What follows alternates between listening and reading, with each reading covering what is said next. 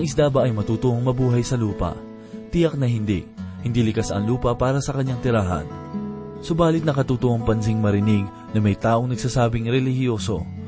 Ngunit ang buhay ay salungat sa paniniwala niya. Ganito ang ating matatagpuan sa ikalawang kabanata ng ikalawang Pedro. At ito po ang mensaheng ating pagbubulay-bulayan sa oras na ito, dito lamang po sa ating programang, Ang Paglalakbay.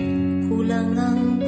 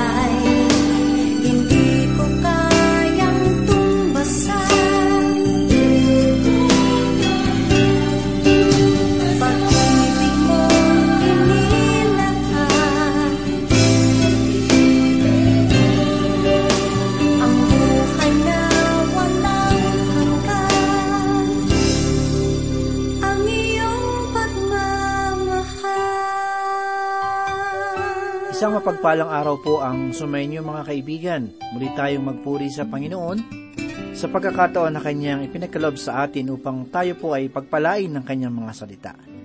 Ako po si Pastor Dana Bangko. Tayo po ay maglakbay at matuto sa Kanyang mga salita. Ang kasakiman ay isa sa mga paksa sa banal na kasulatan. Ngunit ano ba ang kasakiman? Bakit ito masama? At bakit ito kasalanan? At ano nga ba ang mangyayari sa mga taong sakim? Sandali po nating balikan ang nakaraan nating pag-aaral. Sinabi sa talata siyam, alam ng Panginoon kung paano ililigtas mula sa mga pagsubok ang mga tapat sa Kanya. At kung paanong paparusahan ang masasama hanggang sa araw na sila'y hatulan.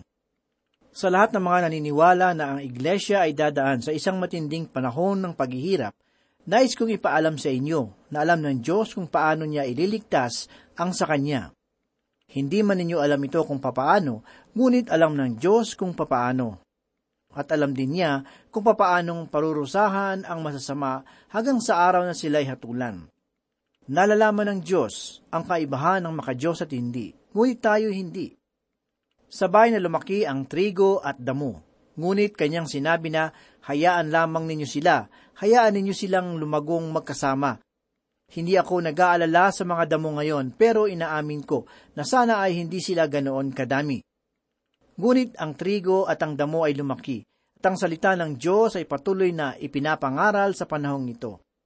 Isa sa mga araw na ito, siya ay magsasagawa ng paghihiwalay, kung saan kukunin niya ang sa kanya mula sa mundong ito at ang mga nangaligaw ay dadalhin sa harap ng dakilang trono ng paghuhukom. Sinasabi sa talata 10 na lalo na ang sumusunod sa mahalay na nasa ng katawan at umahawak sa kapangyarihan ng Diyos. Pangahas at mapagmataas ang mga huwad na gurong binabanggit ko. Wala silang pakundangan sa mga tagalangit at sa halip ay nilalapastangan pa nila ang mga ito. Ito ay isang matatag at masakit na pananalita mula kay Pedro. Pinapakita dito ang gawain ng mga tao na higit pang mababa kaysa gawain ng mga hayop. Sila ay nagagalak sa kahalayan, karumihan at kasamaan. Ninanamnam nila ang mga ito. Humahawak ng kapangyarihan. Maraming mga komentarista ang nagsasabi na ito ay kapangyarihan dito sa lupa. Ngunit, dahil sa ito ay makailang beses lamang na binanggit sa salita ng Diyos, na ang ibig sabihin ay nasasakupan, sa kaparehong salita, kuriotes, na ibig sabihin ay nasasakupan sa talata 8 ng Hud at pagiging Panginoon sa unang kapitulo ng Epeso. Sa Epeso tinutukoy nito ang pamahalaang espiritual na itinalaga ng Diyos. Ang ibig sabihin, mga bagay na espiritual. Ang mga anghel at kung papaano pinapatakbo ng Diyos ang buong sangsinukob. Sila ang nagsasabi sa Diyos na pakialaman lahat sa ilalim ng araw. Sila'y walang kasiyahan sa anumang bagay. At hindi lamang iyon, sinabi ni Pedro, wala silang pakundangan. Sila ay mga walang takot. Hindi nila iniinda ang paglapastangan sa Diyos. Nakakadama sila ng kataasan sa paggamit ng mga katampalasanan. Matitigas ang ulo, ginagawa nila ang kanilang nais gawin. Wala silang pakundangan sa mga tagalangit. Wala silang galang sa mga uring banal o sagrado. Hindi ba't maraming taong walang pakundangan sa paggamit ng pangalan ng Diyos? Hindi nila ginagamit sa walang kabuluhan ang pangalan ng kanilang lugar o kanilang amo o kahit ang taong kanilang kinamumuhian. Ngunit, ang ngalan ng Diyos ay kanilang ginagamit nang walang pakundangan. Wala silang pakundangan sa paglapastangan sa ngalan ng Diyos na siyang lumikha sa sansinukob.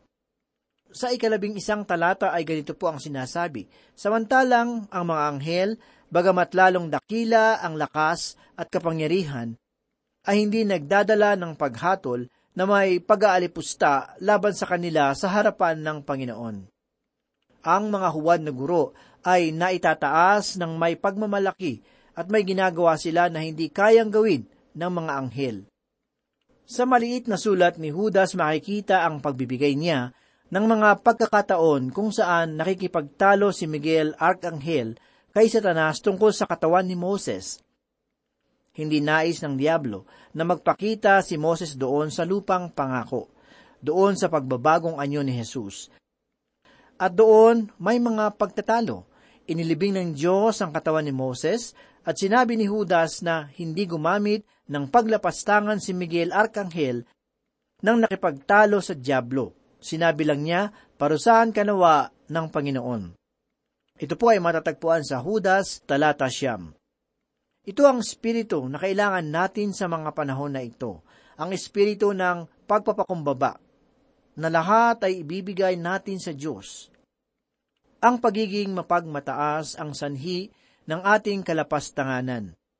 Sa tuwing makakarinig ako ng kahit na kristyano na nagsasalita tungkol sa Diablo, naglalait at tinatawag sa kung ano-anong pangalan, kailangan kong sabihin na kahit si Miguel Arcangel ay hindi ginawa ang gayon. At kahit siya na higit na mataas kaysa tao ay hindi gumawa ng ganoon. Tayong mga maliliit na nilang ay kinakailangang maghinay-hinay. Sa ikalabing dalawang talata ay ganito po ang sinasabi, Subalit ang mga taong ito ay gaya ng mga hayop na walang bait, na ipinanganak na talagang mga hayop upang hulihin at patayin. Kanilang inalipusta ang mga bagay na hindi nila naunawaan, at kapag ang mga nilalang na ito ay nilipol, sila ay lilipunin din. Sinabi sa talata labing dalawa na, subalit ang mga taong ito ay gaya ng mga hayop na walang bait. Maihahalin tulad ang mga huwad na guro na ito sa mga mamabangis na hayop. Narinig na natin ang teorya na ang mga tao ay galing sa hayop, ngunit maliwanag na sinasabi ng Biblia na ang tao ay may kakayahang mamuhay ng mababa pa sa hayop. Hindi siya bumaba mula sa kahit ano. Kasama siya sa ibaba ng mga hayop kung naisin mo at mamuhay tulad ng isang hayop. Nagbigay si Pedro ng halimbawa nito sa huling bahagi ng kapitulong ito. Sila ay mabangis na hayop, ginawa upang hulihin at sirain. Tulad sa paghuli sa mga hayop, sila ay nagpakababa at nakarating sa lugar ng kawalan ng pag-asa. Kanilang inalipusta ang mga bagay na hindi nila naunawaan. Ito ang sinasabi ni Pedro sa mga huwad na guro at sa ibang tao.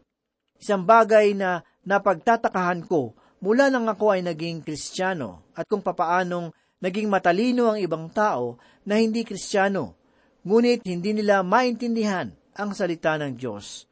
Maraming matatalinong tao na walang kaalam-alam tungkol sa salita ng Diyos. Hayaan ninyong magbigay ako ng halimbawa. Si William Wilberforce ay isang miyembro ng gobyerno ng Britanya. Isa siyang manginginom at namumuhay ng napakabilis hanggang siya ay nanampalataya.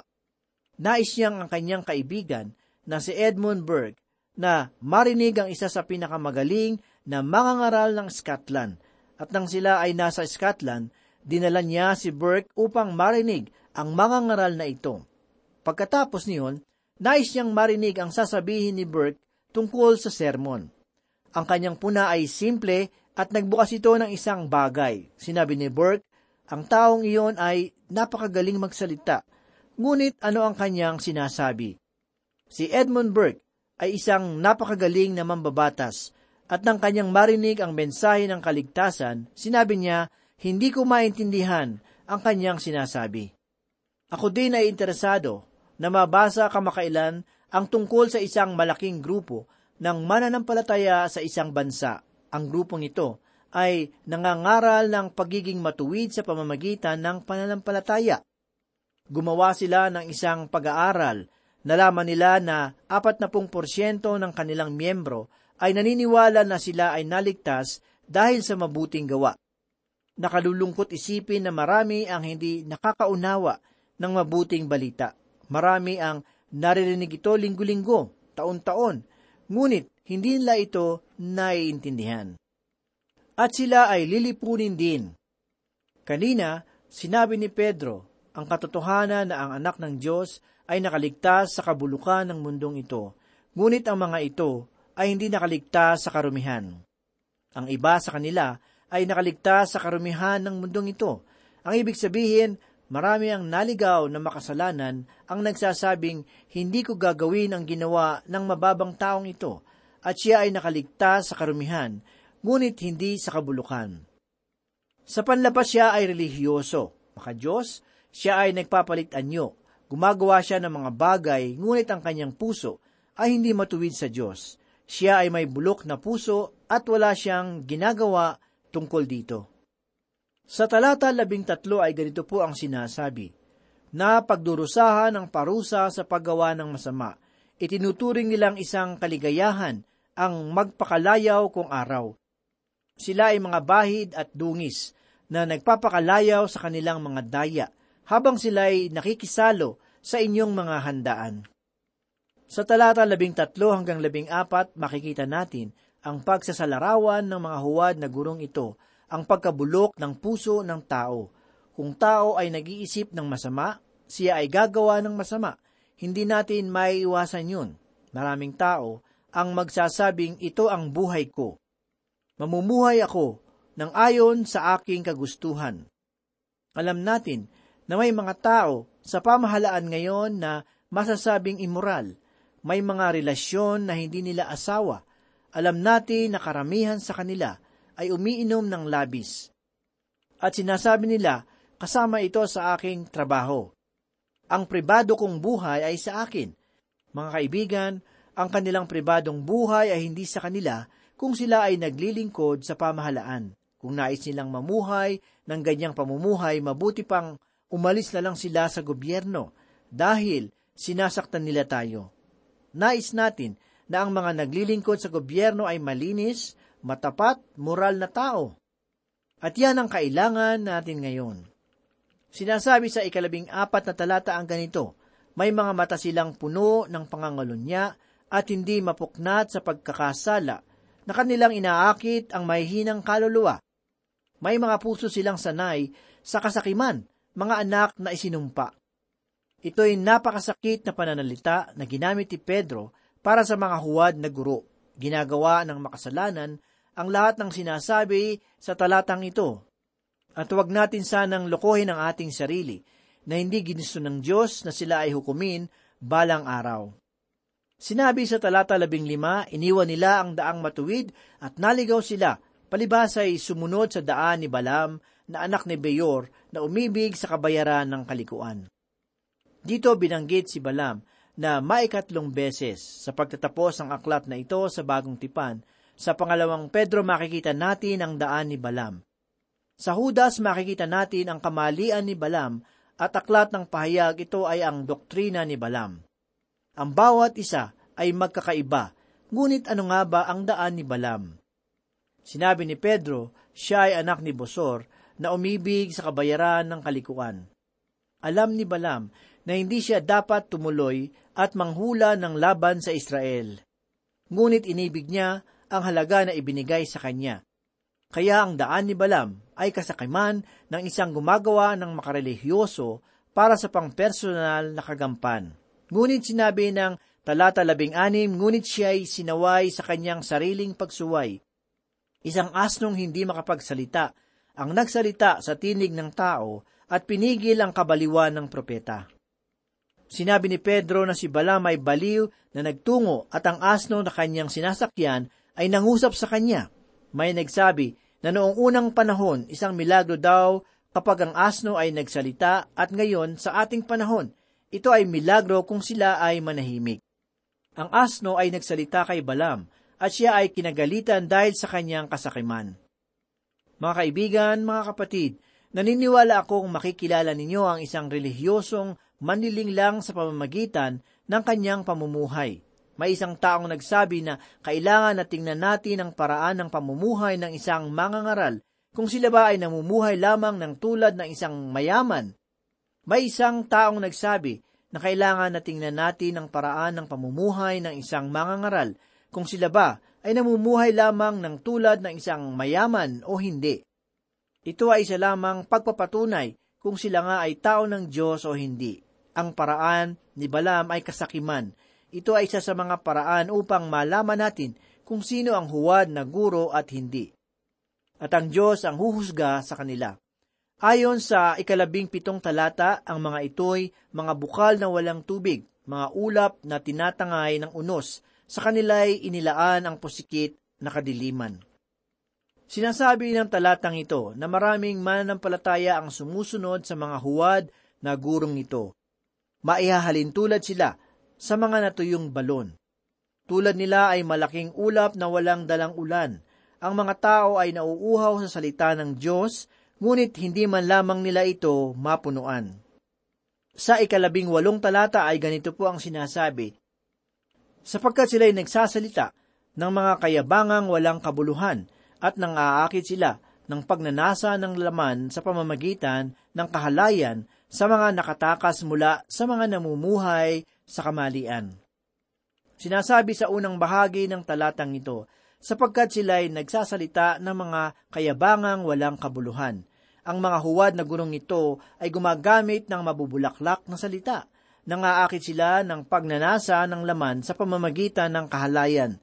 Sinasabi dito na ito ay relihiyon na kaaya-aya sa paningin, relihiyon na kaaya-aya sa pandinig, at kaaya-aya sa pangamoy. Sinabi ng isang mangangaral na, sinisigurado ko na tuwing linggo ay mabango ang aking kapilya. Mainam kung maganda at mabango ang kapilya natin. Mainam kung maganda ang musika na ginagamit natin sa pagsamba sa Diyos. Ngunit, hindi sa mga bagay na ito nakasalalay ang ating pagsamba. At higit pa dito, ang pagkakasal ng mga huwad na guro na ito ayon kay Pedro dahil ang ginagawa nila ay sa pamamagitan ng kahalayan. Sa puntong ito ng ating pag-aaral, makikita natin na masakit ang pagsasalita ni Pedro sa mga huwad na gurong ito. Sa ikalabing siyam na talata ay ganito po ang sinasabi, Sila'y pinapangakuan nila ng kalayaan, gayong sila mismo ay mga alipin ng kabulukan. Sapagkat sino man ay inaalipin ng anumang lumupig sa kanila. Sinasabi dito ni Pedro sa talatang ito na ang mga huwad na gurong ito ay alipin ng masamang pag-uugali, ngunit kanilang pinapangaral ang kalayaan. Ang ibig sabihin, hindi nila pinamumuhay ang kanilang pinangangaral. Sa makatuwid, sila man ay alipin ng kasamaan. At sinabi sa talata 20, sapagkat kung pagkatapos na sila'y makatakas sa mga karamihan ng sanlibutan sa pamamagitan ng pagkakilala sa Panginoon at tagapagligtas na si Heso Kristo, ay muli silang napasabit sa mga ito at nadaig. Ang huling kalagayan nila ay mas masama kaysa ng una. Alam ng mga huwad na gurong ito ang mga bagay tungkol kay Kristo. Alam nila ang katotohanan, ngunit walang pag-ibig sa katotohanan. Tinakwil nila ang minsan nilang pinahayag at naging alipin sila ng kabulukan. Mga kaibigan at kapatid, maraming mga tao ang nagsasabing, relihiyoso ako. Ako ay bahagi ng isang simbahan. Hindi kami naniniwala na ang Biblia ay ang salita ng Diyos. Ngunit palagi naming pinag-uusapan ang pag-ibig at kapatiran. May malaki kaming simbahan at maganda ang aming pananambahan at maganda ang aming pakiramdam dito. Natakasan man ng mga taong ito ang karamihan ng mundong ito, ngunit hindi nila natakasan ang kabulukan ito. Mga giliw naming tagapakinig, ikaw ba ay nahihirapan na lumaban sa gawa ng kaaway? Kapatid, ang nais ng Diyos, tayo ay magpakatatag. Huwag magpatalo sa pagsubok, kundi kasangkapanin ang pagsubok upang lumago sa ating relasyon sa Panginoon. Hanapin mo ang presensya ng Panginoon sa iyong buhay upang maging matagumpay ka sa iyong mabigat na pagsubok. Magtiwala tayo sa kanyang kapangyarihan na gumawa sa ating buhay. Tayo po ay manalangin.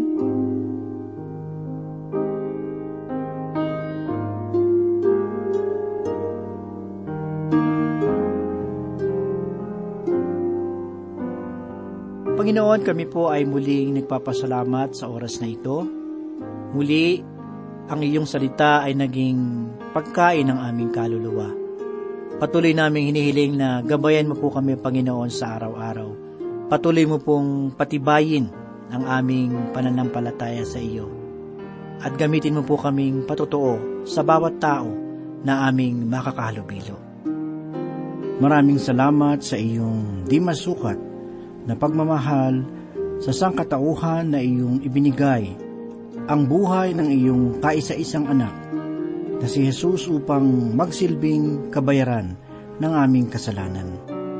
Sa oras na ito, Panginoon, kami po ay nagpapakumbaba sa iyong harapan, nagsusumamo na iyong patawarin ang aming nagawang kasalanan.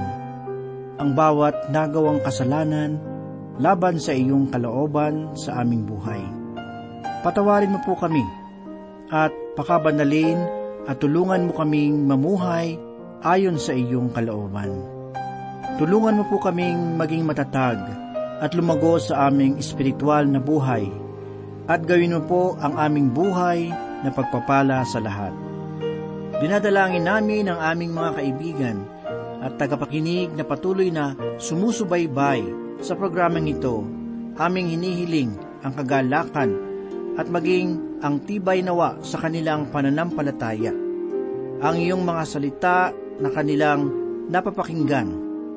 Kung meron sa kanila ang nagtataglay ng mabibigat na dalahin, mga problema, karamdaman o anumang pagsubok sa buhay, sa iyong pangalan, idinadalangin namin, Panginoon, na iyong tugunan ang kanilang pangangailangan sangayon sa kanilang pananampalataya at pagtitiwala sa iyo.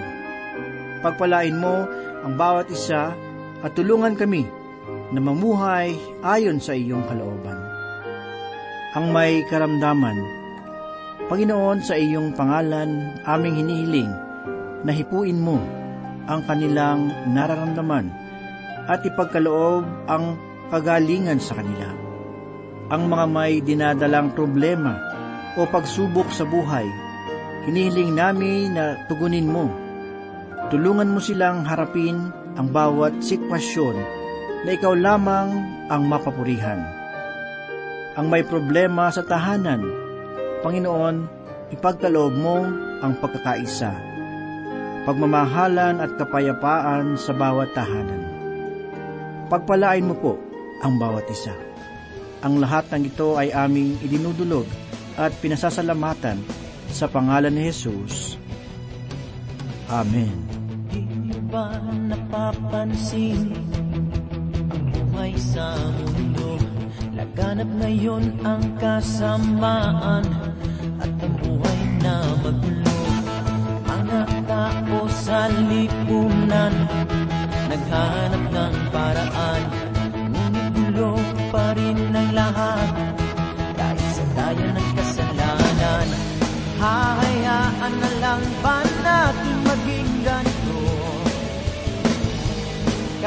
Kailan